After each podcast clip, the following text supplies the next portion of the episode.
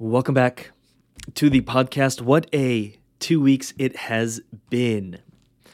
I don't think we've done an episode, uploaded an episode for about a week and a half, launched a new YouTube channel. The new book just came out, Monetize It, the complete step by step guide on how to turn your gifts, knowledge, and passion into a profitable and aligned online business. We're giving that book out for free. That is at www.lucasrubix.com. Highly, highly recommend you go check that out if building a business and a profitable business, a cash flowing business in 2023 is of importance to you. It's a it's a 190 pages of business building craziness. We also launched our new program, which is a mix of mentorship, coaching, and it's wrapped up in a membership style program. It's working very well. We do a 7-day trial or at least for now we're offering it. If you're if you've been wanting to work with us, you just haven't yet pulled the trigger, grab the seven day trial and just see the depth that we go to. I think your mind will be blown and we can support you in building a cash flowing business as well. That said, that said, so it's been a, it's been a pretty busy week and a half. That said, today I want to talk about, and I'm sure you've heard of it. I'm sure you've heard of it. Maybe you've even played with it, but the Chat GPT. You know, the whole OpenAI thing. I was playing with it more this morning and it is it's something we're teaching to clients now. It's something we're teaching to members because it is shaking up the game. It is it's it's ridiculous. Why I say that is, and I highly recommend go make an account, check it out. I think they're I think they're maybe maxed out on accounts. I don't know, but if you have an account, I use it for content ideas. I use it for scripting my content. I use it for helping me find talking points. I use it for finding content ideas. I'll ask it, hey, for this topic, what are some of the most trending topics? You could ask it for hashtags. You could ask it for descriptions. You could ask it to make your YouTube descriptions. You could ask it to make and find hashtags. You could ask it to rewrite your sales page, rewrite your copy. You could ask it to write emails. I hope you're catching on here. I sent two emails, two or three emails over the last week or two that were written by ChatGPT. I just asked it, hey, could you write an email about this and that? I gave it a few other emails so it could have something to go off of. And could you, you know, and could you have a call to action to this? And it it did a wonderful job, and then I just had to take it home. Here's why I'm bringing this up: is ChatGPT and OpenAI and just AI in general is turning like if you're selling something, you're automatically a marketer, whether you like it or not. You have to learn it. But what it allows us to do is we could learn it, have ChatGPT write a lot of our copy. I literally wrote sections of a new sales page for a new offer using ChatGPT. It did it all. And then I would go in there and I would spend half hour improving on it. But I saved two or three hours from the heavy hitting stuff. That is amazing. I don't know we should just like let that sink in. Like we should wait 10 seconds and let that sink in. Imagine using a tool like ChatGPT to do 80 or 90% of the heavy hitting work for you, and then you put in that final little element, the final touch. I'm going through it right now. I did a thank you email when our book came out. I had it write a few emails for the book so I could send the book out to the list. It wrote emails for me.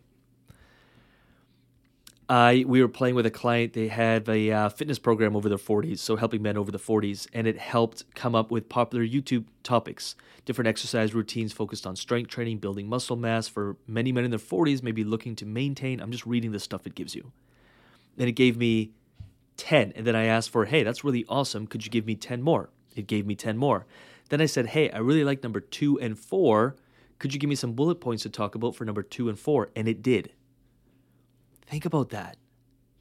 Like, yeah, I don't think it. I don't think we should remove the human creative element from.